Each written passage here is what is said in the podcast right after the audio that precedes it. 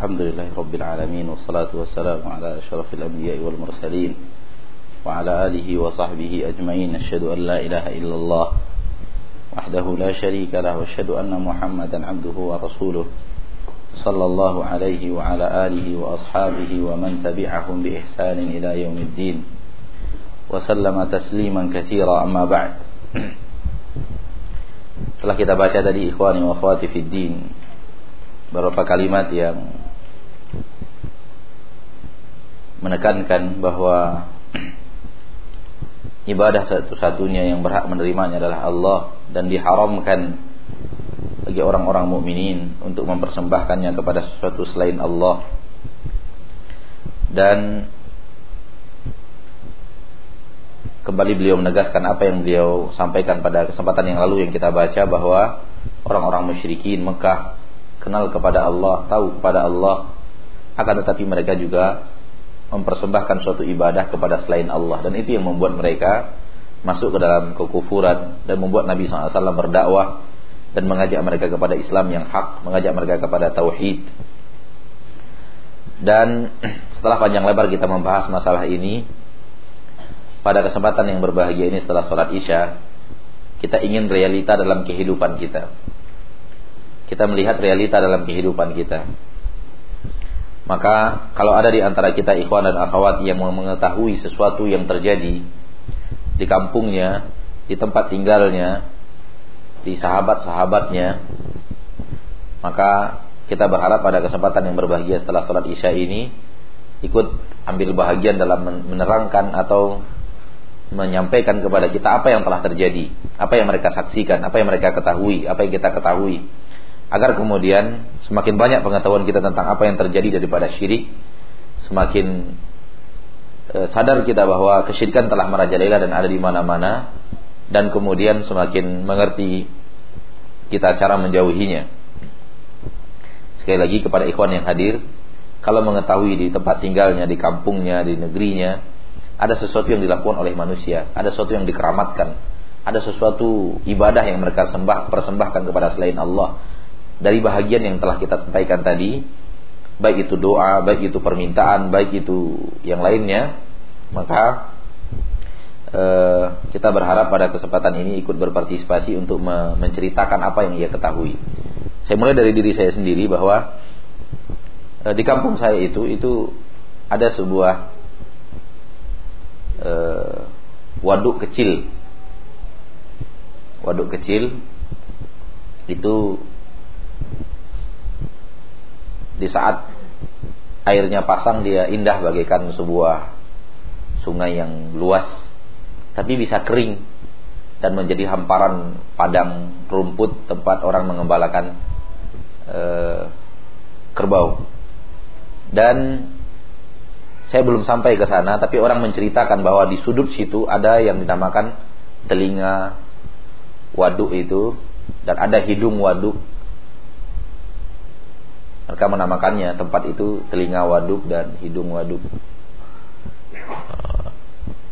Kalau terjadi paceklik panjang di kampung itu, orang kampung meyakini bahwa harus sembelih kerbau di telinga waduk itu atau di di hidungnya. Didarahi dengan darah kerbau atau sapi baru kemudian e, mereka meyakini hal itu bisa mendatangkan hujan paceklik dari kampung itu bisa hilang dan panas kering kerontang bisa turun hujan setelah itu kalau seandainya mereka sudah menyembelihkan seekor kerbau di e, hidung daripada waduk itu jadi ini merupakan kesyirikan yang yang yang contoh pertama dari e, yang kita bicarakan tadi bahwa mereka menyembelih sesuatu. Mereka menyembelih sesuatu di suatu tempat yang mereka yakini bahwa tempat itu apabila disembelih sesuatu di situ itu akan mendatangkan suatu kebaikan untuk mereka. Nah, ini adalah kesyirikan bagi orang-orang yang melakukannya dan yang meyakininya. Ini merupakan kesyirikan. Dan sejauh yang kita mampu kita terangkan kepada orang-orang di kampung kita yang datang ke rumah kita yang keluarga-keluarga kita kita terangkan bahwa itu tidak benar, itu kesyirikan itu tidak baik. Nah, ini satu contoh yang saya mulai dari diri saya. Di kampung saya ada yang seperti itu, menyembelih kerbau dan sapi seperti itu di telinga waduk, di hidung waduk. Ya, nama tempat kami itu e, tarusan namanya tarusan. Ya, ada hidung telinga terusan, hidung terusan. Nah, waduk seperti waduk kecil dan di situlah mereka kemudian menyembelih kerbau. Saya belum pernah menyaksikan, hanya cerita-cerita saja. Katanya kalau pacet kering, panjang, kerontang, rakyat kampung akan menyembelih seekor kambing, seekor kerbau atau sapi di situ. Saya belum sampai sampai saya umur segini belum pernah menyaksikannya, tapi kata orang begitu. Nah, ini adalah kesyirikan. Ini adalah kesyirikan yang diceritakan di sini. Walaupun mereka salat, walaupun mereka zakat, walaupun mereka kemudian berhaji. Tapi kalau ini mereka yakini ini kesyirikan yang menghanguskan seluruh ketaatan kepada karena mereka telah menyembelih kepada sesuatu selain Allah. Padahal sembelihan itu hanya boleh untuk untuk Allah. Qul inna salati wa nusuki wa mahyaya wa mati. Katakanlah sesungguhnya salatku dan sembelihanku hanya untuk Allah. Hidupku dan matiku hanya untuk Allah. Menyembelih ibadah. Tidak boleh menyembelih kepada selain Allah. Saya yakin dan percaya Bapak dan Ibu yang sudah Bapak-bapak yang sudah mempunyai usia Yang punya pengalaman lebih banyak Lebih banyak cerita yang bisa diketahui tentang apa yang terjadi Silahkan bagi siapa yang ingin bercerita Kita ingin mendengarkan Apa-apa yang, yang kita ketahui daripada kesyirikan yang merajalela ini Silahkan siapa yang ingin berbicara Tunjuk tangan Enggak ada yang melihat kesyirikan Hah? Kita ingin berbagi, kita ingin melihat sejauh mana kesyirikan telah merajalela. Persembahan ibadah kepada selain Allah yang seperti ini. Silakan.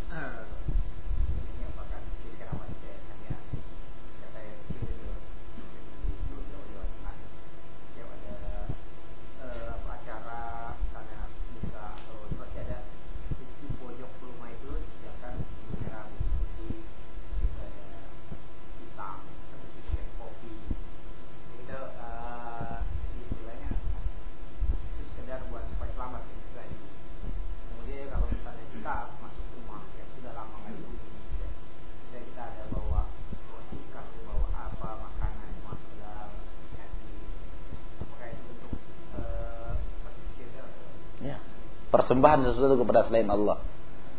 Jadi di pojok rumah itu diletakkan bumbu merah, berur putih, kopi, rokok, pisang, ditaruh di pojok rumah. Kalau orang lagi persepsi pernikahan, apa bedanya? Coba lihat, apa bedanya orang kafir yang mempersembahkan jeruk manis? Hah? Apa lagi? Apel, dipersembahkan. Ada sesuatu untuk siapa ini? Kalau untuk tamu jelas untuk manusia dimakan. Kalau untuk uh, apa? Ya untuk nantilah teman ada orang terhormat yang akan dimuliakan nanti simpan ini dulu di pojok. ini ditaruh di suatu tempat dengan penuh keyakinan ada seseorang yang akan menikmatinya. Persis dengan dengan persembahan orang-orang kufar. Bahkan kalau antum kita kita menyaksikan di Bali itu adat-adat mereka berapa banyaknya jenis buahan yang kemudian dipersembahkan kepada sesuatu. Pada akhirnya mereka juga yang makan. Tapi dipersembahkan dulu gitu. Nah, siapa yang menerimanya? Ada sesuatu yang gaib yang akan menerimanya. Jadi persembahan kepada sesuatu selain Allah Subhanahu wa taala. Walaupun pada akhirnya mereka juga yang makan. Sama dengan sapi yang disembelih tadi, ada persembahan. Pada akhirnya mereka juga yang makan. Pada akhirnya ini dibuang atau dimakan? Dibuang, tidak dimakan sama sekali. Kenapa tidak dimakan?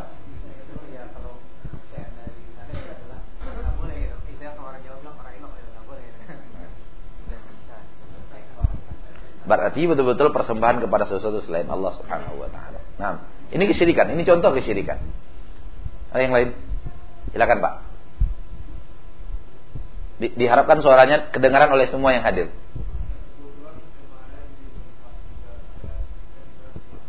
Ya. Ya.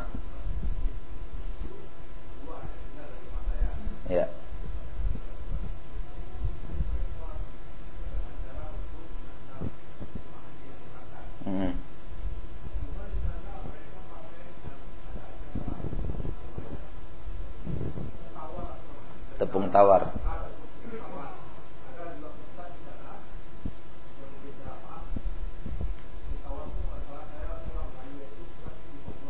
Mm.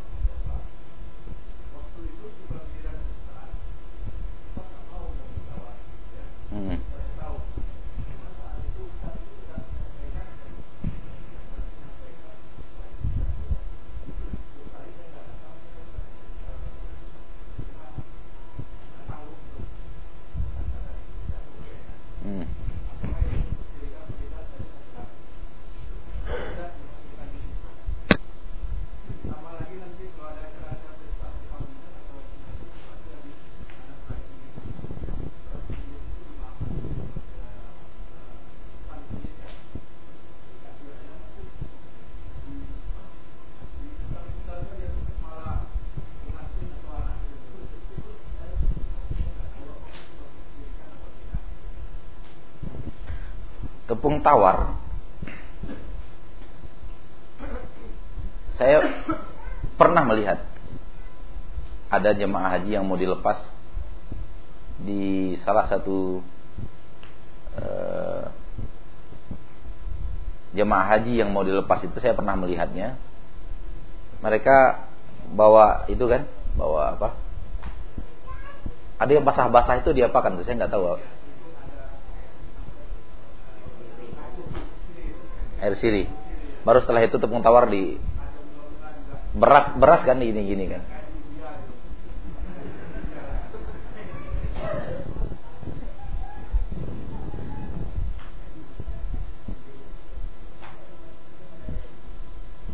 Ada yang bercerita kepada saya bahwa semua itu dilakukan dulu meniru kakek-kakek dulu. Yang meyakini kalau itu dilakukan nanti akan selamat. Nah ini ini ini ini bagian daripada sesuatu yang berbau syirik. Kalau dilakukan dengan penuh keyakinan bahwa dengan ini kita selamat, dengan ini kita akan bisa begini, bisa selamat pergi dan pulang, tidak ada gangguan, ini kesyirikan. Ini kesyirikan. Kesyirikan. Karena itu diyakini hal sesuatu seperti itu, pekerjaan seperti itu mampu menjaga orang dari dari mudarat yang akan terjadi. Kalau seperti itu keadaannya jatuh kepada syirik. Tapi kalau orang tidak punya keyakinan sedikit pun, dia hanya terjerat oleh kebiasaan saja, tidak punya keyakinan apa pun tentang masalah itu hanya terjerat begitu-begitu saja dia merasa Allah orang tidak berani kita mengatakannya terjerumus ke dalam kesyirikan. Tapi kalau dia yakini bahwa kalau begini akan selamat, tidak begini tidak akan selamat, itu berbahaya.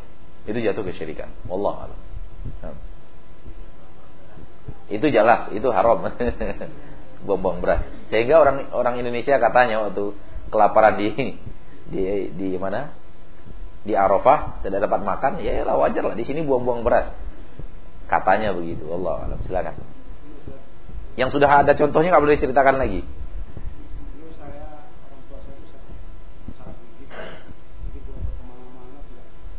Sakit. Apa pak? Saraf gigi. Nah. Angsurannya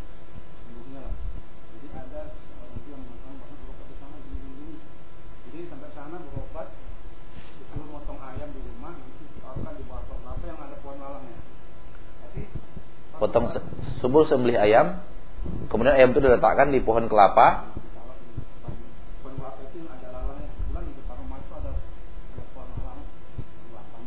Oh gitu. Jadi orang puasa ini Hmm. Iya, musibah datang. Iya, musibah datang. Jadi yang saya tanyakan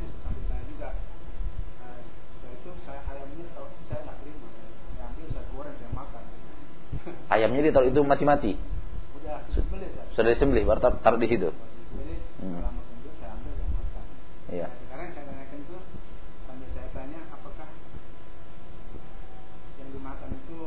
boleh atau tidak? Ya, baik. Kedua, orang puasa itu bagaimana? Apakah terima amalannya atau sendiri?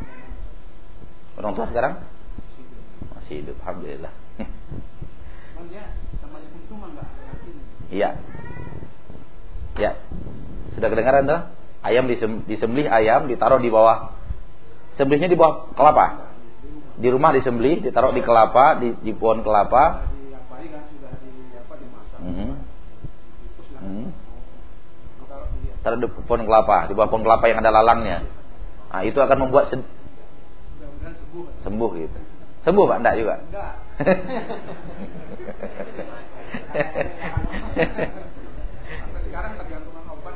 Iya, makanya itu juga kesyirikan, Pak. Itu sembelihan kepada selain Allah. Untuk apa dia disembelih? Untuk apa dia disembelih? Ya, itu persembahan kepada suatu selain Allah Subhanahu wa taala dan itulah pekerjaan para dukun, menyuruh kita melakukan kesyirikan. Dan ayam yang seperti itu tidak boleh dimakan dagingnya. Tidak boleh dimakan dagingnya karena dia telah disembelih atas sesuatu selain kepada Allah. Haram dimakan dagingnya. Ya, ketika tidak tahu ya taubat, itu haram nggak boleh.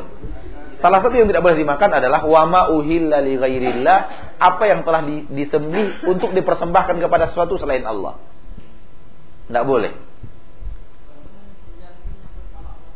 Enggak bisa, enggak boleh. Itu niatnya. Niatnya. Sama dengan orang minum khamar baca bismillah. Apakah dengan membaca bismillah khamarnya jadi jadi halal? Ini sembelihan hewan kepada selain Allah. Itu syirik walaupun pakai bismillah. Walaupun nyebut bismillahnya 10 kali. Bismillah, Allahu Akbar, bismillah, Allah Akbar. Tidak boleh. Karena niatnya disembelihkan itu untuk sesuatu selain Allah. Nggak boleh itu. Tetapi, ini ini tambahan. Tetapi, kalau seandainya ayam itu ditaruh hidup-hidup, ini kata ini persembahkan untuk selain Allah, ini ditaruh hidup-hidup di situ, itu boleh diambil. Sembelih. Karena dipersembahkan kepada sesuatu Kan terbuang itu orang tak, mau ngambil biasanya. Kita ambil. Berarti sudah hilang persembahan tadi kan? Kita bawa, kita sembelih. Itu lain lagi ceritanya. Tapi kalau sudah disembelih untuk sesuatu niat selain Allah, sesuatu yang diizinkan oleh Allah Subhanahu wa taala, berarti dia telah telah mati di atas e, kesyirikan dan tidak boleh itu dimakan yang seperti itu. Boleh, Pak, boleh. Boleh, itu boleh boleh boleh diambil. Sedangkan yang bernyawa saja kita ambil kemudian kita sembelih masih boleh kita makan apalagi buah-buahan dan sepertinya. Itu tidak tidak haram. Tidak haram untuk diambil. Syekh Mimbas memberikan fatwa seperti itu jelas di dalam makalah beliau hal itu tidak tidak tidak tidak haram. Hal yang seperti itu tidak haram. Jadi e, kalau sudah disembelih ayam itu jadi tidak boleh lagi dimakan, tidak boleh lagi. Hah? Kita meyakini sesuatu, namun kita melakukan sesuatu yang berbeda dengan keyakinan kita. Ini berseberangan. Maka tetap ingatkan orang tua kembali untuk istighfar daripada hal-hal yang telah terjadi. Dan kita pun untuk istighfar dari kesalahan-kesalahan. Silakan yang lain. Silakan Pak. Ya.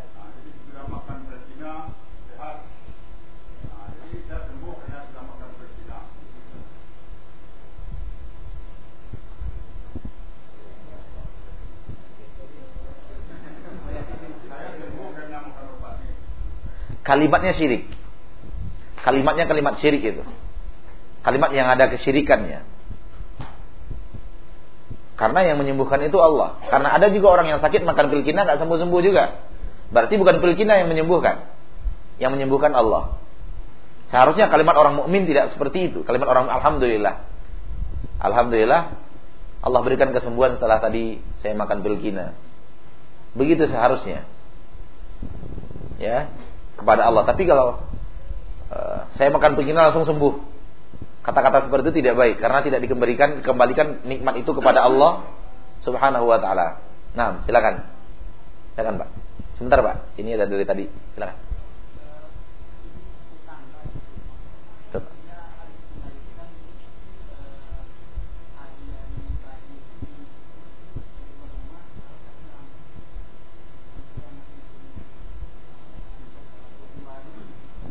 Apa keyakinannya kalau bayi tanam itu dia kemudian dikasih lampu apa keyakinannya?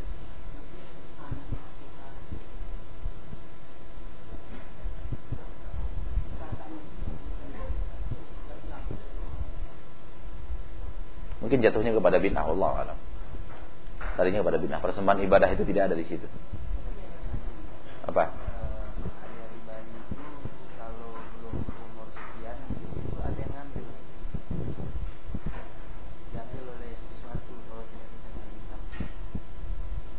Larinya bukan kepada kesyirikan, kepada bid'ah. Kepada bid'ah. Silakan, Pak. Silakan, Pak. Assalamualaikum Ini ini bukan pertanyaan, Pak. Ini Iya. Nah. Iya.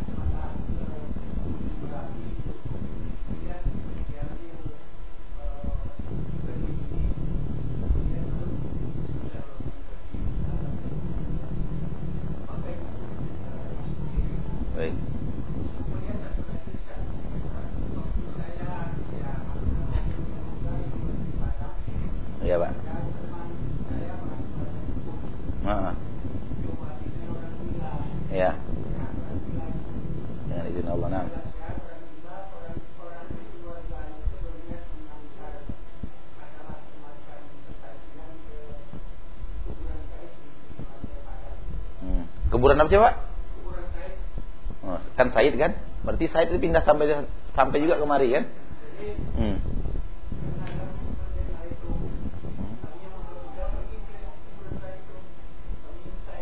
Hmm.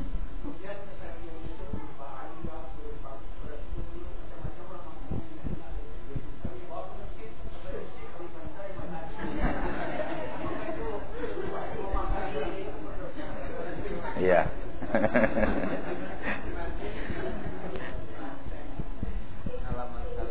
Iya. Pertama, tentang sesajian ketika pendirian rumah tukang-tukang. Itu persembahan, Pak. Itu persembahan kepada sesuatu. Tanyakan kepada dia kepada siapa dipersembahkan. Dia pasti memiliki keyakinan kalau tidak diletakkan di situ, kalau tidak diletak di situ, nanti ada-ada aja kejadian. Saya jatuh, saya tertusuk paku, saya begini, saya begitu.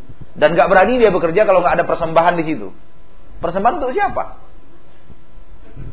Itu itu perbuat perbuatan orang-orang musyrik, Pak. Perbuatan orang-orang musyrik. Adapun yang kedua, orang tua yang kemudian mau menebang benih, kemudian menghadap Merapi, ambil benihnya bismillah, lalu tebarkan. Kenapa ngadap ngadap Merapi, Pak?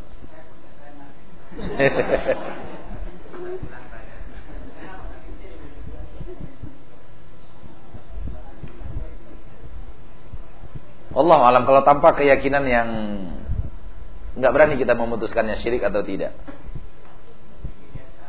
Tapi yang jelas itu salah ya.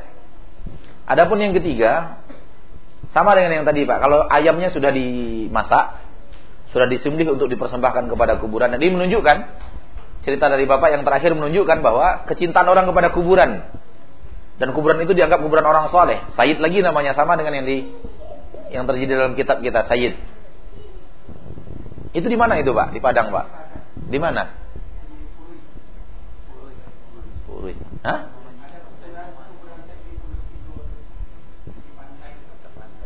Ada ya? Iya, iya, kuburan, iya, kuburan. Kelakuan-kelakuan orang-orang musyrikin itu di kuburan banyak. Itu itu itu itu kesyirikan, Pak. Mempersembahkan kepada kepada selain Allah Subhanahu wa taala. Dan itu dilakukan orang kepada kuburan Nabi Muhammad sallallahu alaihi wasallam. Boleh, Pak? Hmm, boleh. Ayamnya yang, yang sudah disembelih tidak boleh. Yang sudah disembelih tidak boleh, haram untuk dimakan. Hah? Yang, yang ada persembahannya ayam. Iya. Pokoknya persembahan yang sudah disembelih. Jangan, Pak.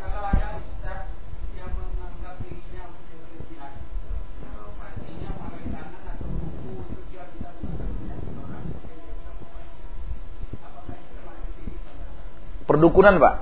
Dan perdukunan itu kesyirikan. Perdukunan itu kesyirikan.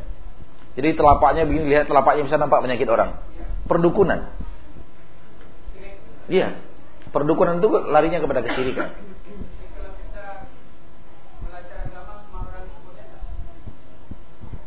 Agama apa, Pak? Jangan, jangan, jangan, jangan. Jangan, bahaya, Pak. Kalau akidah kita yang akan diselewengkannya nanti bahaya tuh Pak. Lebih baik jangan sama sekali. Kalau tahu Bapak orangnya seperti itu tinggalkan. Iya, sama-sama. Silakan Pak. Waalaikumsalam warahmatullahi Silakan Pak.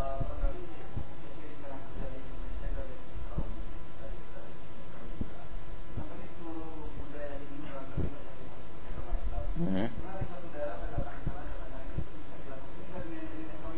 Iya. Hmm, hmm.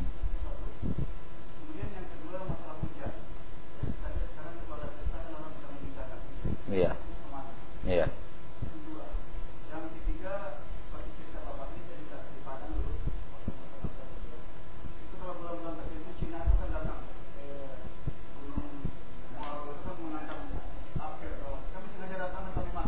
Iya. Ya, sudah kita katakan tadi Pak, kalau yang bentuknya bukan hewan sembelihan tidak apa-apa. Ya. Baik, jadi pertanyaannya satu ya tentang pawang hujan. Tentang pawang hujan. Iya. Terima kasih. Pawang hujan sudah kita bahas e, mungkin Bapak belum ada kesempatan hadir ketika kita membahasnya. Kita mengatakan doa itu ada lima macam. Doa itu ada lima macam. Permintaan itu lima macam. Satu tauhid, satu mubah, tiga syirik. Satu tauhid, satu mubah, tiga syirik. Yang tauhid adalah berdoa dan meminta kepada Allah. Ini tauhid. Yang syirik adalah berdoa dan meminta kepada orang yang sudah wafat. Yang kedua, berdoa dan meminta kepada orang yang tidak ada di tempat kita. Nggak ada dia di sini. Dia ada di Sumatera Barat. Tapi kita mintanya dari sini. Kita minta dari sini. Itu syirik. Karena kita minta dari sini orangnya ada di Sumatera Barat, orangnya ada di Lampung, orangnya ada di Jawa Barat, orangnya ada di Bogor, ada di Banten, berarti kita meyakini sesuatu bahwa dia memiliki suatu kehebatan yang luar biasa. Kalau enggak nggak mungkin minta-mintanya dari sini. Kemudian minta kepada orang yang yang tadi pertama apa? Meninggal. Kedua dia hidup tapi tidak ada di sini. Dia hidup masih, masih hidup dia, tapi dia jauh. Kemudian yang ketiga, dia hadir, dia ada hidup, hadir di depan kita, tapi kita minta kepadanya sesuatu yang tidak bisa dikerjakan kecuali oleh Allah. Tidak bisa dikerjakan manusia. Itu syirik, Pak. Menurunkan hujan, menahan hujan hanya Allah yang mampu. Lalu kita minta kepada manusia untuk menahannya. Itu syirik. Karena kita telah meminta sesuatu yang tidak mampu dikerjakan oleh manusia. Karena keyakinan kita bahwa penghujan itu hebat dan bisa menghentikan hujan sebenarnya adalah Allah ingin menurunkan namun pawang menghalangi. Akhirnya nggak jadi. Iya, Allah menginginkan turun di situ, dipindahkan oleh pawang hujan. Sama itu, Pak. Allah ingin menurunkan di tempat pesta itu, dipindahkan oleh pawang hujan. Berarti kekuatan Allah kalah dengan kekuatan pawang. Waliyadzubillah. Luar biasa. Luar biasa itu syiriknya. Dan permintaan yang mubah, yang boleh, meminta kepada manusia yang hadir di depan kita, sesuatu yang bisa dia kerjakan. Pak, tolong galikan kumur saya, sumur saya, Pak. Kan kita bisa gali, kan? Pak, tolong buatkan saya rumah seperti begini, begini, begini pada tukang. Dia bisa bangun rumah, kan? Dia bisa kerjakan itu. Termasuk dari doa yang mubah ini yang boleh ini adalah minta kepada seorang yang kita anggap lebih berilmu, lebih halim daripada kita, lebih soleh. Kita minta kepada dia, tolong doakan saya masuk surga. Tolong doakan anak saya sembuh. Kita minta kepadanya, dia berdoa kepada Allah. Bukankah dia mampu berdoa kepada Allah? Jawabannya ya, dia mampu berdoa kepada Allah. Kita minta dia berdoa kepada Allah. Tolong doakan kepada Allah, tolong Allah berdoakan kepada Allah agar anak saya Allah sembuhkan. Ini tidak syirik, Pak. Karena yang kita minta kepadanya bukan menyembuhkan anak kita, tapi minta dia berdoa kepada Allah. Karena semua orang bisa berdoa kepada Allah.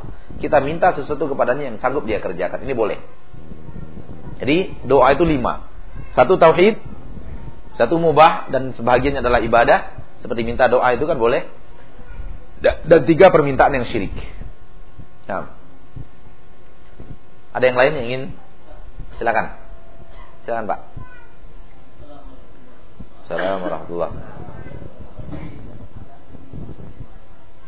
Ada pengalaman Pak? Oh ya silakan Pak.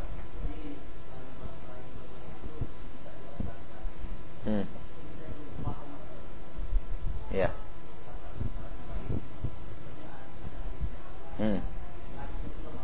Hmm. Iya. Baik. Ini pertanyaan ya, bukan berbagi pengalaman ya Pak ya. E, tentang azan bayi yang diazankan di telinga kanan diikomatkan di telinga kiri, ada riwayat yang datang dari Nabi Muhammad SAW dalam masalah ini. Tapi memang para ulama berbeda pendapat dengan kesohihannya dan kedoifannya. Betul. Terjadi perbedaan pendapat. Sebagian mensohihkan riwayat, sebagian mendoifkannya. Yang mensohihkan riwayat mengatakan ada karena riwayatnya ada, sahih. Dan yang mendoifkan tidak mau mengamalkannya. Karena dia beranggapan bahwa itu riwayatnya doif. Gitu.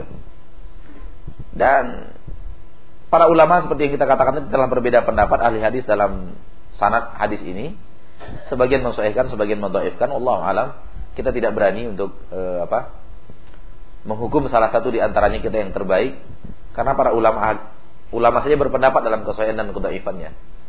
Allah alam pak. Jadi kita tidak bisa menyalahkan yang melakukan dan juga tidak menyalahkan yang tidak melakukan.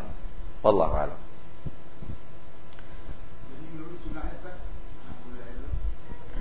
Ya tergantung, Bapak pegang.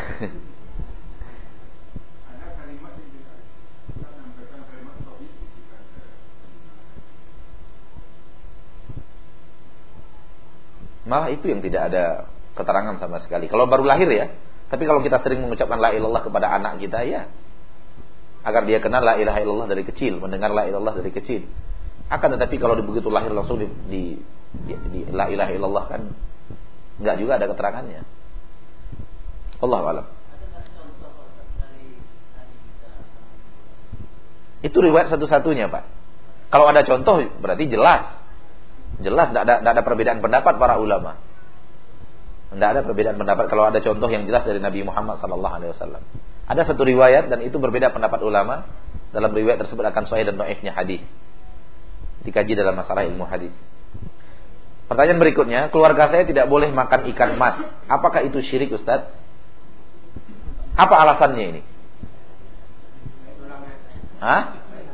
Eh kalau sekedar banyak tulang lain cerita. Artinya begini, termasuk salah satu daripada perbuatan yang mengeluarkan kita dari agama Islam hati-hati. Mengharamkan yang Allah halalkan dan menghalalkan yang Allah haramkan. Itu termasuk perbuatan kufur. Nah, permasalahannya makanya kita tanya, kenapa?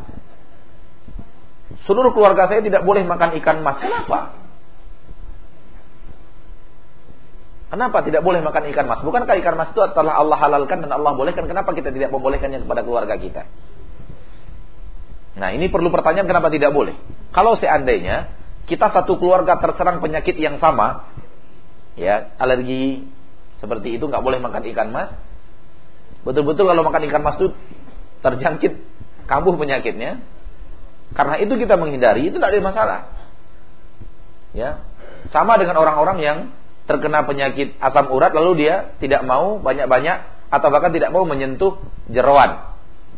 Itu adalah usaha. Tapi kalau memang ini keyakinan dari keluarga saya dari dulu kami tidak mau makan ikan mas, ada apa? Ada apa? Dan kalau memang itu hanya sekedar keyakinan, tidak boleh makan emas, emas di keluarga kita, kita harus berusaha untuk membantahnya dan menjalankannya di keluarga kita agar hilang itu untuk generasi berikutnya. Ya, kita harus membantahnya, melakukannya agar kemudian hilang keyakinan itu di tengah keluarga kita. Membuktikan bahwa itu tidak benar bahwa kita telah menghalalkan, mengharamkan sesuatu yang telah Allah halalkan. Kul man harrama zinatallahi allati akhrajal ibadi. Siapa yang bisa mengharamkan apa yang telah Allah halalkan dan Allah keluarkan kepada manusia?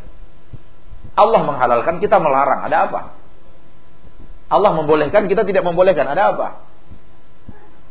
Wallahu a'lam. Ada yang ingin berbagi lagi? Silakan, Pak. Silakan. Baik. Apa bedanya besi yang ditempelkan dipasangkan di, di tubuh bayi dengan pergi kita ke dukun kemudian dukun itu menjampi-jampi sebuah kertas kain yang digulung kemudian dibungkus baik-baik warna hitam di, digolongkan di di perut, di pinggang, di tangan, di kaki bayi. Apa bedanya? Bedanya adalah e, persamaannya adalah ada sesuatu yang ditakutkan untuk menimpa anak kita. Kita tolak dengan ini yang sesuatu yang menimpa itu tidak jelas dari barang gaib. Siapa yang memberitahu makhluk takut, takut besi?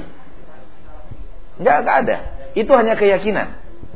Itu hanya keyakinan yang akan menghilangkan yang akan menghilangkan sebuah tauhid kita yaitu mudarat kalau mau datang Allah yang mendatangkannya. Itu akidah. Yang hanya bisa mendatangkan mudarat, menolak mudarat, mendatangkan manfaat, menahan manfaat Allah. Satu-satunya. Mau di tubuhnya dikalungkan besi semuanya dari kepala sampai sampai kaki, kalau Allah mau mendatangkan penyakit itu datang. Gitu. Keyakinan seorang muslim hanya Allah yang mendatangkan segala-galanya. Hanya Allah yang mengangkat segala-galanya. Kalau kita terkena penyakit bukan karena kita kurang kalung, bukan karena kita kurang jimat, bukan karena kita kurang segala-galanya, tapi memang Allah telah berkehendak itu datang. Allah mengatakan Rasulullah mengatakan Sebentar, hadisnya berbunyi apa? Nasihat Ibnu uh, Rasulullah kepada Abdullah bin Abbas, potongannya apa? Aduh lupa saya. Ya gulam, ini muka kalimat, ihfadillah ya fadka, ihfadillah tajid tujahaka. Idza sa'alta fas'alillah wa idza sta'anta fasta'in billah. Wa'lam annal ummata. Ketahuilah sesungguhnya seandainya seluruh manusia ini Semuanya. Lawis tama'at. Kalau mereka semuanya sepakat, sekongkol. An yamfa'uka bisyai. Untuk memberikan kamu sedikit manfaat. Sedikit saja. Lam yamfa'uka bisyai. Illa ma kataballahu laka. Mereka tidak akan bisa mendatangkan manfaat yang sekecil itu. Semuanya sekongkol untuk mendatangkan manfaat. Sekecil apa pun. Nggak bisa kalau Allah tidak menentukannya itu akan datang. Ini akidah. Wa'lam annal ummata law istama'at ala an yadurruka bi syai' lam yadurruka illa bi syai'in qad katabahu Allah 'alaik. Ketahuilah kalau seluruh orang ini, seluruh umat ini sepakat sekongkol untuk memberikan kamu satu mudarat kecil.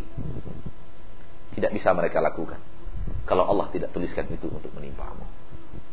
Ini akidah orang mukmin. Jadi apa pun yang membawa kita kepada penolakan mudarat, pendatangan manfaat kepada sesuatu yang bukan kepada Allah itu menghilangkan akidah. Berbahaya. Antara besi yang ditaruhkan, sekitar besi saja, antara kalung yang dikalungkan, yang diyakini mampu menolak sesuatu yang gaib sama. Sama persis. Dan ini berbahaya. Nabi Wasallam dan ini pekerjaan orang kufar Quraisy. Di zaman Nabi ini telah terjadi, bukan tidak terjadi. Di zaman Nabi terjadi pengalungan-pengalungan seperti ini. Nabi melihat ada seorang sahabat yang memasakkan tangkal seperti itu. Nabi bertanya apa ini? Ini tangkal wahai Nabi. Kata kata Rasulullah SAW, cabut dia, copot dia. Kalau seandainya kamu mati, kamu wafat, tangkal itu masih di tubuhmu, kamu tidak akan jaya untuk selama-lamanya. Syirik. Jadi tidak boleh, hal yang seperti itu tidak boleh diwujudkan. Demikian juga halnya ya. Banyak sekali hal-hal yang seperti itu kalau anak kecil pergi harus bawa logam. Iya, seperti itu juga. Kalau walaupun bukan dikalungkan bawa ke mana-mana. Jadi ada orang-orang orang-orang bawa bawa bayi itu ke mana-mana bawa gunting karena ada logamnya gitu kan. Nggak boleh sama sekali yang seperti itu. Ketahuilah bahwa hanya Allah yang mendatangkan, hanya Allah yang mengangkatnya. Kalau Allah mau mendatangkan, walaupun kita ada segudang besi di rumah kita tidak akan ada. Sama halnya dengan tangkal-tangkal Allah alam. Kapan saja kita mengangkat tangan bila berdoa, apakah togut juga termasuk syirik? Tolong jelaskan hukum sutrah memelihara jenggot dan hukum berpakaian secara musbil serta dalilnya.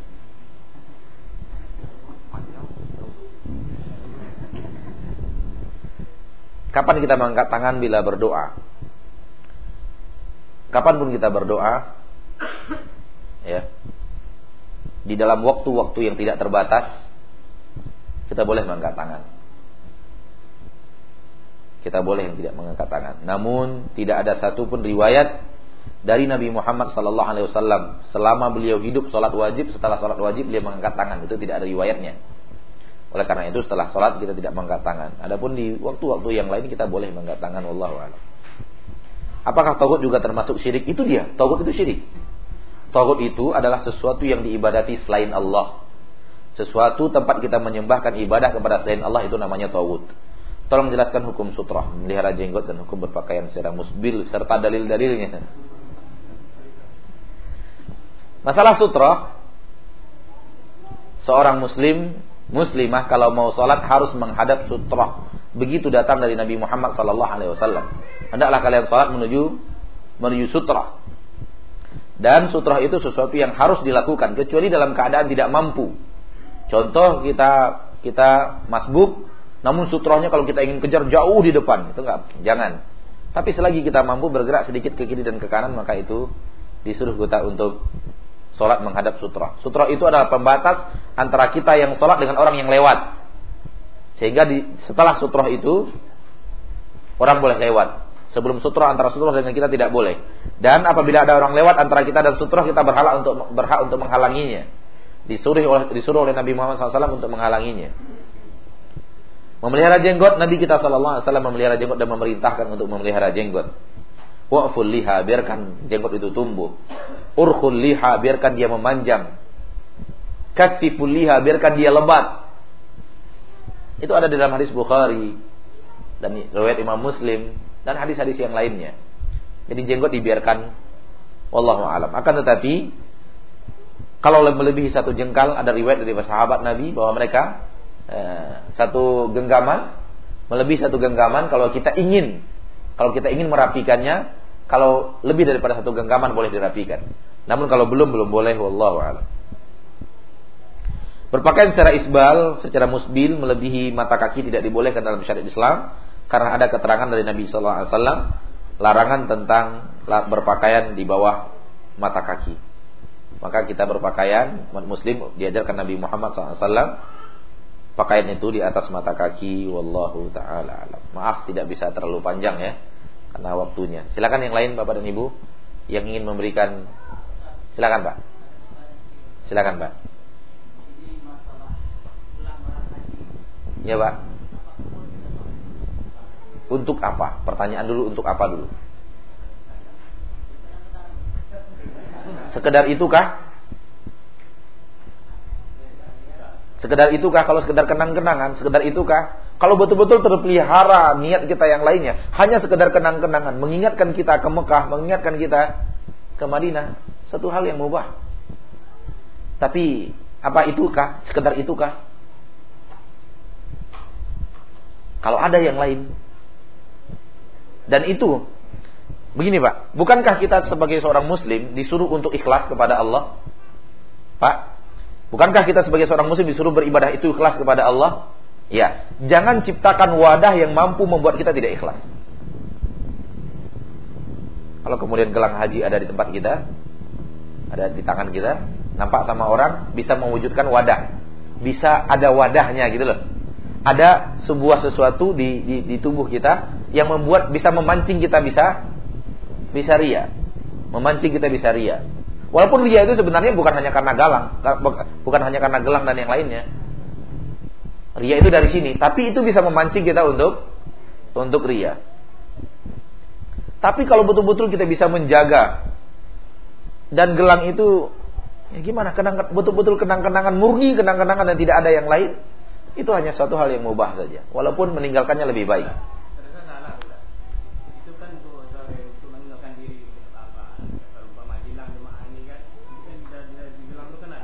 Setelah pulang maksudnya Pak? Setelah pulang maksudnya Untuk kenang-kenangan. Maksudnya setelah pulang Setelah pulang dari haji. Masih orang tuh pakai gelang haji terus. Untuk apa gitu? Makanya e, Lebih baik ditinggal sebenarnya Karena itu wadah Wadah yang bisa membuat kita Ria Dan bukan hanya gelang misalnya Haji, kopi haji juga bisa membuat kita ria Ya kan? Apa saja pakaian kita lebih lebih bagus dari orang lain bisa membuat kita ria. Banyak hal yang bisa membuat kita ria. Namun kita berusaha untuk menjauhkan itu dari diri kita. Tapi kalau memang betul-betul terjaga itu mubah dan lebih baik ditinggal karena itu wadah untuk bisa menciptakan ria. Karena hati itu lemah, Pak. Hati itu lemah. Hati itu lemah sekali untuk menjaganya. Dan kata para ulama, lebih berat membenahi niat daripada memperbaiki amalan. Berkata Yahya Ibnu Katsir, "Ta'allamu niyyah fa innaha ablagu minal amal." Belajarlah kalian untuk selalu menjaga niat. Menjaga niat itu lebih berat daripada membenahi amalan. Subhanallah. Berkata Sulaiman Al-Hashimi, kadang-kadang saya pergi untuk memberikan sebuah taklim, saya sudah ikhlas. Tapi tiba-tiba syaitan datang, dirayunya saya, riak saya. Saya lawan lagi. Datang lagi dia dengan cara yang lain. Diajaknya saya untuk ria lagi. Saya lawan lagi. Bayangkan susahnya menjaga niat. Satu ibadah saja majlis taklim, berapa kali saya harus memperbaiki niat. Jadi ria itu berbahaya. Ria itu berbahaya, makanya kita tidak kita anjurkan untuk ya hilangkan saja atribut-atribut yang bisa membuat kita untuk ria tersebut. Tapi kalau dia betul-betul tidak ria, kan itu permasalahannya Pak ya? Betul-betul tidak ria. Hanya sekedar kenang-kenangan, Allah alam kita mengatakannya itu mubah namun lebih baik ditinggalkan. Karena semakin orang tidak tahu siapa kita itu semakin lebih baik, Pak. Semakin tidak tahu siapa kita hanya antara kita dengan Allah yang tahu itu semakin lebih baik. Semakin tersembunyi ibadah kita semakin lebih baik. Semakin semakin tersembunyi kesolehan kita semakin lebih baik. Kebaikan itu semakin disembunyikan semakin lebih baik. Semakin hanya Allah yang tahu semakin lebih baik. Allah alam. Nah, silakan. Baik. Meletakkan uh, Al-Quran di bawah bantal, kemudian kepala kita di atas bantal, itu apa namanya?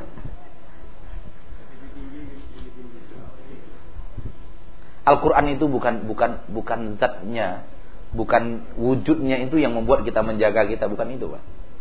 Kalau itu pengamalannya. Pengamalan yang akan menjaga kita dibaca, membacanya itu akan menjaga kita biidznillah azza dengan izin Allah Subhanahu wa taala. Apalagi kemudian mengamalkannya dalam hidup. Itu yang akan membuat kita dipelihara oleh Allah tabaraka wa taala. Adapun wujudnya saja tidak tidak akan membawa kita memberikan apa pun. Wujudnya saja tidak akan memberikan apa pun. Wallahu alam. Kemudian tentang sholat di belakang orang yang bajunya atau jaketnya punya uh, apa tadi Pak simbol-simbol orang kafir. Sebenarnya kata-kata USA itu bukan orang kafir, Pak. Dia simbol sebuah negara. Ya kan Amerika kan? Dia simbol sebuah negara. Di dalamnya banyak orang kafir. Bukan bukan simbol orang kafirnya. Beda kalau simbolnya itu Abu Jahal gitu. Bisa dipahami, Pak? Ya misalnya uh, bukan simbolnya itu siapa? Ah. Di bintang 6 lambang Yahudi itu betul-betul lambang orang-orang orang Yahudi atau uh, Hitler ditulis itu Hitler gitu kan orang kafir. Saya Amerika. Amerika adalah negara yang memang mayoritas orang kafir. Bukankah di negara Amerika juga ada orang Muslim? Tapi mayoritas orang kafir, orang Nasrani. Ya. Jadi ini agak berbeda. Berbeda kalau peletakannya USA dengan peletakannya Abu Jahal gitu. Itu berbeda sekali kan? Yang satu betul-betul orang kafir. Nah, yang satu ini lebih baik dijauhi. Yang ini betul-betul nggak boleh. Nama orang kafir kok ada di badan kita. Ada pun negara-negara seperti ini sebaiknya kita juga jauhi dari hidup kita lambang-lambang yang yang membawa ke sana. Dan sebenarnya hal-hal yang seperti itu tidak bermanfaat. Walaupun kita letakkan Makkah, Madinah di, di, di badan kita, nggak ada manfaat apa pun. Kan sekarang itu banyak nih. Dia, dia ingin menunjukkan apa? Ingin menunjukkan loyalitasnya ke orang Palestina di jaketnya Palestina. Nah, ada manfaat apa manfaatnya? Ya apa? Wah, Hamas misalnya. Bukan begitu caranya loyalitas kepada umat Islam, bukan begitu, bukan di jaket, di buku, di bukan seperti itu caranya. Tapi sebenarnya eh, yang tadi berbeda antara ditaruhkan Hitler atau ditaruhkan lambang Yahudi kemudian di Amerika negara seperti itu itu berbeda kedudukannya. Walaupun yang yang Hitler atau Abu Jahal lebih parah ya dan itu harus dijauhi tapi kalau Amerika ini kita jauhi juga namun tidak se tidak separah yang itu. Dan yang jadi permasalahan adalah bahwa jaket-jaket orang itu itu yang banyak lambangnya kan. Lambangnya Amerika uh, ya itu army apa? Ah, seperti itu dan, dan yang semacamnya. Kemudian lambang-lambang yang seperti itu. Ya kita kalau bisa mencarinya yang jauh. Tapi kalau imam melakukan tidak ada hubungannya sama kita pak. Imam melakukan baju seperti itu tidak ada hubungannya sama kita. Dan kita juga tidak boleh mencelanya. Apa kamu ini imam kaum muslimin? Imam musolat kemudian ada ada ada Amerika di sini tulisannya. Karena permusuhan kita dengan kesyirikan bukan dengan Amerikanya Permusuhan kita dengan kesyirikan mereka bukan dengan Amerikanya. Kalau suatu saat Amerika masuk masuk Islam negaranya sama-sama orang itu apa? Amerika kemudian juga kita musuhi. Amerikanya. Jadi yang kita musuhi bukan Amerikanya, namun yang kita musuhi adalah kesyirikannya dan permusuhan mereka kepada kita, mereka menyepelekan umat Islam, mereka membantai umat Islam, menyetujui itu, itu yang kita musuhi sebenarnya. Adapun orangnya ketika dia sudah berubah, sekarang kalau kalau Bus itu yang betul-betul benci umat Islam masuk Islam apa yang akan terjadi? Jadi bukan yang kita musuhi bukan jas busnya itu. Sesuatu yang ada di dalamnya. Tingkah lakunya itu dan kelakuannya itu. Dan kalau kemudian dia berubah, jas busnya akan kita sayangi. Dalam waktu yang berapa menit saja. Berapa detik saja berubah. Dari awalnya benci harus menjadi sayang dan cinta. Kalau dia sudah berubah menjadi orang orang muslim dan siapa yang menutup kemungkinan semenjak Yesus meninggal tidak ada yang tahu bahwa dia bisa masuk Islam atau tidak. Tidak ada yang bisa memutuskan. Jadi suatu, suatu inti permasalahan adalah bahwa kita memerangi permusuhannya. Karena begini Pak. Ditanamkan kepada kita kebencian kepada Amerika, Amerika, Amerika. Sementara kesyirikan merajalela. Ditanamkan kepada kita kebencian-kebencian kepada Amerika, Amerika. Kepada ketika Presiden Amerika dilantik heboh dunia dunia Indonesia ini. Saya heran kok di satu saat kebencian ditanamkan ke Amerika, di saat ada pelantikan seluruh stasiun swasta menyiarkan siaran langsung pelantikan presiden Amerika. Tapi ini benci-benci kok. Di koran-koran kaum muslimin. Tapi kemudian ketika datang giliran berbicara Palestina marah-marah kepada Amerika. Satu yang bertolak belakang kan? Satu yang bertolak belakang. Makanya kita mengatakan bahwa soal negara dan yang lainnya itu urusan dunia. Tapi soal permusuhan agama inilah yang menjadi permasalahan. Ini yang menjadi permasalahan kita. Kalau agama kita dimusuhi oleh oleh mereka orang-orang kufar, kita benci. Demikian juga agama tauhid dimusuhi oleh kesyirikan. Kita juga benci. Jadi permasalahan kita ada di situ dan bukan di di di negaranya, ya. Walaupun kemudian negara Amerika, apa bedanya dengan negara Roma? Apa bedanya dengan negara Thailand misalnya? Kenapa kebencian kita kepada Amerika melebihi kebencian kita kepada Jepang misalnya? Hanya karena mereka membantu. Dan belum tentu juga Jepang tidak membantu. Belum juga tentu juga yang lain tidak membantu. Jadi permasalahannya adalah bukanlah diikatkan kepada nama. Oleh karena itu di dalam Al-Qur'an kita tidak dibicarakan dibicarakan kepada jenis negaranya tapi dibicarakan kepada sifatnya. Dibicarakan kepada pekerjaannya kekufurannya itu yang dimusuhi. Oleh karena itu jihad memerangi kekufuran dan bukan memerangi orang pada intinya. Oleh karena itu ketika dua pasukan jihad pasukan jihad dengan pasukan kufar bertemu tidak boleh langsung perang kata Nabi. Dakwahi dulu orang itu. Masuk Islam dulu saudaraku Masuk Islam dulu. Kalau kamu masuk Islam detik ini juga, kamu saudaraku. Hak saya, hak kamu. Kewajiban saya, kewajiban kamu. Kita setara. Kita setara. Yang kita diperangi itu kekufurannya sebenarnya. Kalau dia tidak mau menerima Islam, lalu pilihan kedua, biar kami yang mimpin. Kalian hidup di bawah kepemimpinan kami, kami jamin keamanan. Bayar jizyah. Supaya apa? Supaya mereka lihat apa itu Islam. Indahnya Islam adilnya Islam, sempurnanya Islam, sehingga mereka kemudian meninggalkan kekufuran mereka dan pindah kepada Islam. Ketika itu juga tidak mau, tidak ada cara mengikis kekufuran selain menebas lehermu, baru perang, Pak. Baru perang. Jadi bukan orangnya. Yang inti itu bukan orangnya, sifat yang ada di dalam jiwanya. Wallahu a'lam. Silakan, Pak.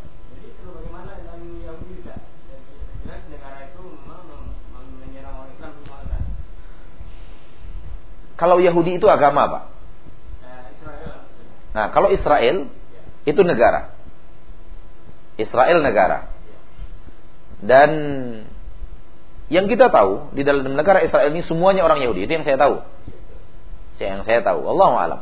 Tapi Kalau seandainya negara Israel itu kemudian dia membolehkan orang Islam hidup di dalamnya bagaimana?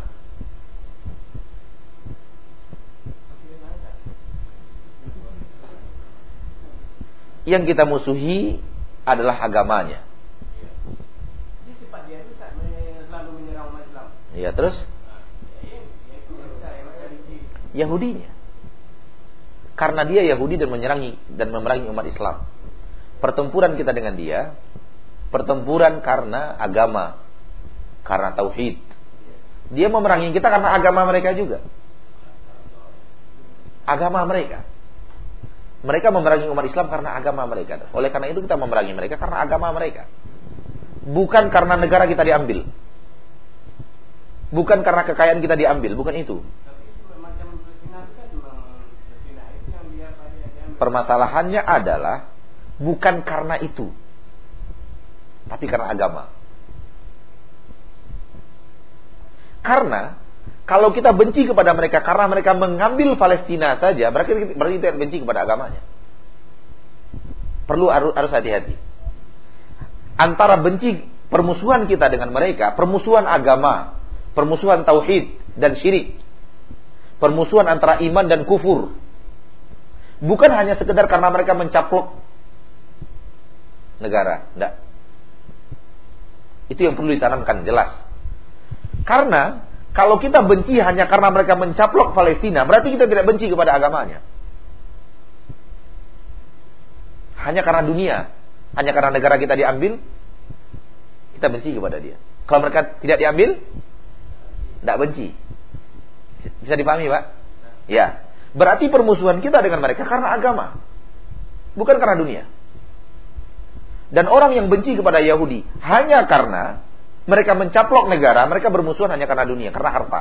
Dan itu tidak benar. Yang benar adalah permusuhan dengan kita dengan mereka adalah agama, permusuhan akidah. Dan mereka memerangi kita karena akidah mereka. Mereka memerangi kita karena akidah mereka. Dan kemudian mereka orang kufar, mereka orang Yahudi, kemudian merampas permusuhan di atas permusuhan. Bertambah-tambah permusuhannya. Sudahlah kita bermusuhan beragamanya, kita kemudian bermusuhan juga apanya? Tanah diambil. Dua di atas dua. Eh, eh, permusuhan di atas permusuhan. Oleh karena itu seperti yang kita katakan tadi. Kita benci kepada orang Amerika karena kekufurannya. Kita juga benci kepada orang Jepang karena kekufurannya. Kita juga benci kepada orang Taiwan karena kekufurannya. Kita juga benci kepada orang ditanamkan di hati kita kebencian kepada orang uh, mana lagi Inggris, Prancis dan semacamnya karena kekufurannya. Kalau orang benci Amerika karena hanya Amerika begini, Amerika begitu, itu hanya bencian dunia. Hati-hati, berbeda loh. Sangat berbeda sekali. Kalau hanya karena orang kafir itu melakukan aksi, karena itu kita benci, hanya aksinya yang kita benci, bukan agamanya. Oleh karena itu, seperti yang kita katakan tadi, bukan karena hanya Amerikanya, tapi karena kekufurannya. Setelah itu apa yang dia lakukan? Ini perlu kita ketahui karena orang menghukumi Amerika beda dengan menghukumi Jepang. Menghukumi Amerika beda dengan menghukumi Taiwan. Contoh, produk kalau produk itu eh, perusahaannya dari Amerika haram. Tapi kalau dari Jepang halal. Dari mana datangnya? Perusahaan-perusahaan Amerika haram. Perusahaan-perusahaan Jepang halal. Perusahaan-perusahaan Amerika haram. Perusahaan datang dari Brazil halal. Dari mana hukum itu datang? Karena mereka memusuhi aksi dan bukan memusuhi agama. Tapi orang yang memusuhi bermusuhan karena agamanya, benci karena agamanya, seluruh kekufuran mereka musuhi. Kalau haram Amerika, haram juga Jepang. Haram Amerika, haram juga Taiwan. Haram Amerika, haram juga Brazil karena hukum mereka sama.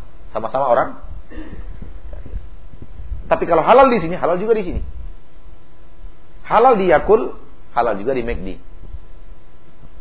Kan begitu? Yakul orang Jepang kan? Mereka. Bahkan kalau kita lihat kekafiran orang Yahudi kekafiran orang Nasrani di Amerika lebih ringan daripada kekafiran orang Jepang. Yang satunya agama datang dari langit asal usulnya, yang Jepang ciptaan manusia. Mana lebih berat? Kalau boleh mengharamkan karena agama, yakul lebih haram daripada McD. Karena kekafiran mereka lebih dahsyat. Mereka penyembah-penyembah matahari. Agama mereka mereka ciptakan sendiri. Sementara Yahudi dan Nasrani agama datang dari langit yang kemudian mereka selewengkan. Agak ringan sedikit dia dibanding. Dari mana datangnya? Makanya konsep-konsep yang seperti itu tidak ilmiah. Konsep-konsep yang seperti itu tidak ilmiah. Mereka bermusuhan karena aksi saja. Karena mereka dipukul baru marah. Baru benci. Kalau nggak dipukul nggak benci. Kalau nggak dipukul bersahabat kita. Oleh karena itu yang aneh adalah benci Amerika, benci Amerika, sekolahnya bahasa Inggris semua.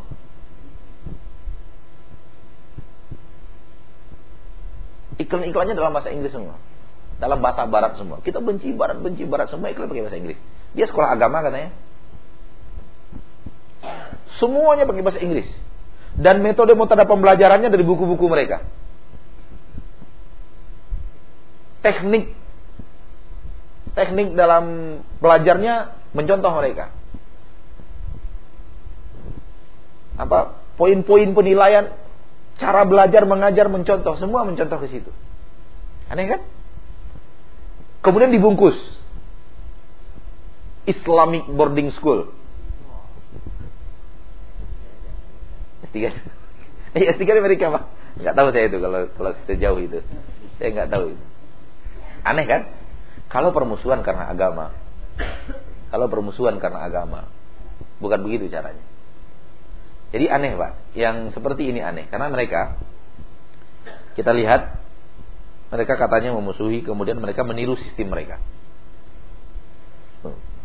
Bukannya sebenarnya yang bermanfaat dari mereka tidak halal untuk kita lakukan. Bukan itu yang saya maksud. Tapi antara yang mereka ucapkan dengan yang terjadi itu berbeda. Jauh. Berbeda jauh.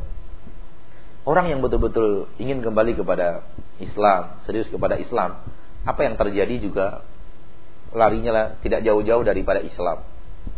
Kan begitu kan? Ini contoh.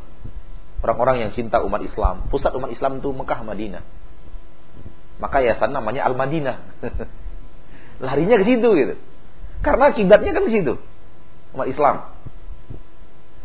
Mekah, ini nunggu yayasan Mekah nih. Jadi kita besok sholat di Mekah, besok di Madinah. Jumat ini kita Jumatnya di Mekah, Jumat besok di Madinah. Karena fokus pikiran mereka ke situ kan. Nah coba ini. Nama acaranya saja sudah sama dengan mereka. Apa? Out apa? Outbound. itu acara siapa gitu? Nah, yang seperti itu berbeda, akan sangat berbeda dengan dan coba mereka, cobalah kalau memang mereka itu serius untuk kembali kepada agama, buat buat sekolah mereka bahasa Arab semua pelajarannya. Karena bahasa yang paling lebih kita cintai mana sebenarnya? Bahasa Arab atau bahasa bahasa Inggris? Karena bahasa Arab, bahasa Al-Quran, bahasa hadis. Mereka tidak mau. Karena kalau pakai bahasa Arab semua nggak ada yang masuk sekolah mereka. Nggak laku sekolah mereka. Nah, kurang bergengsi. Jadi, coba lihat. Jadi berbeda, sangat berbeda ya. Jadi permusuhan itu bukan karena itunya. Sangat jauh kita sebenarnya, tapi kita kita ingin kita ingin serius betul-betul apa yang kita lakukan itu di atas syariat dan apa yang mereka lakukan aneh. Saya melihatnya sangat aneh sekali karena di satu sisi mereka mengatakan mereka yang paling benci, di satu sisi mereka yang rajin mengadopsi. Dan mereka merasa bangga dengan yang seperti itu. Dan di dalam pemilihan ini, dalam pemilihan mana ada ada dalam iklan-iklan saya lihat di jajaran itu orang yang fasih berbahasa Inggris. Subhanallah, fasih bahasa Inggris dijadikan sebagai uh, satu satu andalan untuk harus dipilih gitu. Aneh. Allah alam. Maaf kalau terlalu jauh kita berbicara, namun sekali lagi permusuhan kita dengan mereka permusuhan agama. Jadi kalau agama mereka itu tidak Islam, Allah menyuruh kita membenci mereka. Kata Nabi Ibrahim dan kaumnya, kepada kaumnya, kepada Nabi Ibrahim dan orang-orang beriman kepadanya bersama Nabi Ibrahim kepada kaumnya, "Inna bura'a'u minkum." Kami berlepas diri dari kalian. Wa mimma ta'buduna min dunillah dan apa pun yang kalian sembah selain Allah. Wa bada bainana wa bainakumul adawatu wal baghdha dan akan terus ada di antara kami dan kalian permusuhan dan kebencian. Hatta tu'minu billahi wahdah. Sampai kalian beriman kepada Allah satu-satunya. Jadi ini pukul rata, Pak. Dan di awal ayat Allah mengatakan laqad kana lakum uswatun hasanatun. Untuk kalian ada uswah hasanah kepada Ibrahim dan kaumnya ketika mereka ber, Ibrahim dan orang-orang yang beriman dengannya ketika mereka berkata kepada kaumnya kalau agama kita beda, kalian tidak mau beriman kepada Allah, kita bermusuhan untuk selama-lamanya. Jadi siapa pun masuk di sini. Kenapa hanya Amerika yang diangkat? Kenapa hanya Amerika yang diboikot? Kenapa hanya Amerika? Jadi per, jadi permasalahan ilmiah. Jadi kalau itu dia melakukan aksi pencaplokan kawasan kaum muslimin kemudian eh, dijadikan permusuhan besar-besaran. Kemudian yang lain tidak ada permusuhan sedikit pun. Itu aneh ya. Padahal sama-sama satu kaidah kufur. Dan kufur itu lawannya iman. Mereka syirik dan syirik itu lawannya tauhid. Bermusuhan terus ini sebenarnya. Oleh karena itu sekali lagi ulama kita mengatakan permusuhan kita dengan mereka itu agama dan bukan wilayah orang yang membenci mereka hanya karena wilayah itu kesalahan besar kesalahan besar. Memang kita benci ketika mereka mencaplok wilayah kaum muslimin, tapi itu setelah kebencian kita ketika mereka jadi orang kafir. Begitu, bukan dibalik. Wallahu a'lam. Sampai di sini pertemuan kita pada malam ini. Semoga Allah Subhanahu wa taala memudahkan untuk kita memahami akidah dan syariatnya dan semoga kita dijauhi daripada kesyirikan dan pembicaraan tentang politik tidak akan bisa selesai-selesai. Oleh karena itu, daripada kita menyebutkan diri kita berbicara politik lebih baik kita menyebutkan diri kita berbicara ilmu hadis ilmu tafsir ilmu Al-Quran ilmu sunnah. Karena jago pun kita dalam ilmu politik kalau kita tidak mengerti Al-Quran dan sunnah apa untungnya bagi kita? Karena itu mari kita serius untuk kembali kepada Al-Quran dan sunnah. Kita akhiri. Subhanakallahumma bihamdik Asyhadu an la ilaha illa anta astaghfiruka wa atubu ilaik.